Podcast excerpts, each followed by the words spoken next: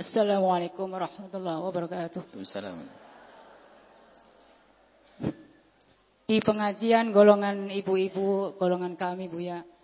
Di luar bulan Ramadan itu ada acara belajar Al-Quran yang secara taltil, yang Alhamdulillah ada gurunya. Tapi di saat bulan Ramadan, kurang lebih tanggal 15 Ramadan kemarin, ibu-ibu itu berkumpul kembali, terus diberi tugas ngaji satu orang satu juz. Nah, ya bagi yang belum lancar ngajinya, misalkan panjang pendeknya belum ini, jadi tidak ada yang memperhatikan atau yang mengajari. Itu bagaimana Bu ya?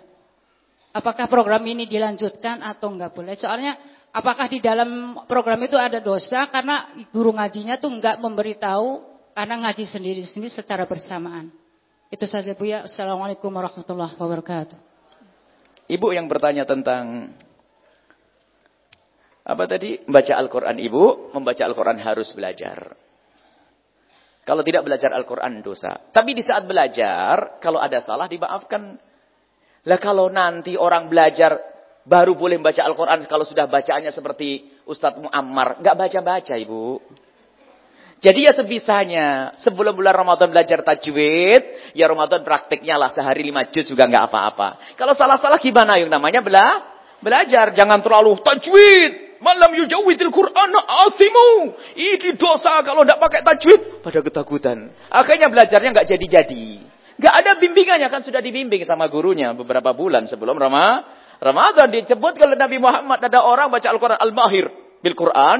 Ma'al kiramil bararati. Orang hebat ustad-ustad yang pandai baca Al-Quran dengan malaikat-malaikat. Dimuliakan. Tapi yang ya tak orang yang baca Al-Quran repot. Salah-salah, tapi bukan sengaja salah. Yang berat itu, Bu, dua pahala. Dapat dua apa? Pahala. Pahala yang baca Al-Quran utuh. Yang kedua adalah capeknya dia juga dapat paha. Pahala jangan terlalu kenceng-kenceng. Nanti ini, ini Ustaz Tajwid suka ngerusak ini. Ustaz Tajwid tuh lihat, ibu-ibu pada ketakutan baca karena ibu baca Quran yang benar bikin telinga gatel. Lah memang ibunya baru belajar, wong wong dia baca Iqra setelah pensiun. Ibu mana? Ibu-ibu saya kami cintai. Saya paling senang dengan ibu pensiun. Sudah pensiun masih sadar. Alhamdulillah. Ini lumayan. Alhamdulillah. Ada orang mau mati nggak mau baca Al-Quran. Ibu ya ini, ada. Ya maklum lah kalau sudah ludahnya lidah sepuh. Nggak ketemu-ketemu umatnya. Hilang terus. Ini wajar biasa. Ibu jangan kenceng-kenceng kasihan orang awam. Sudahlah tidak membaca setiap hari satu. Jus, dua jus. Kalau salah-salah gimana? Asal tidak sengaja.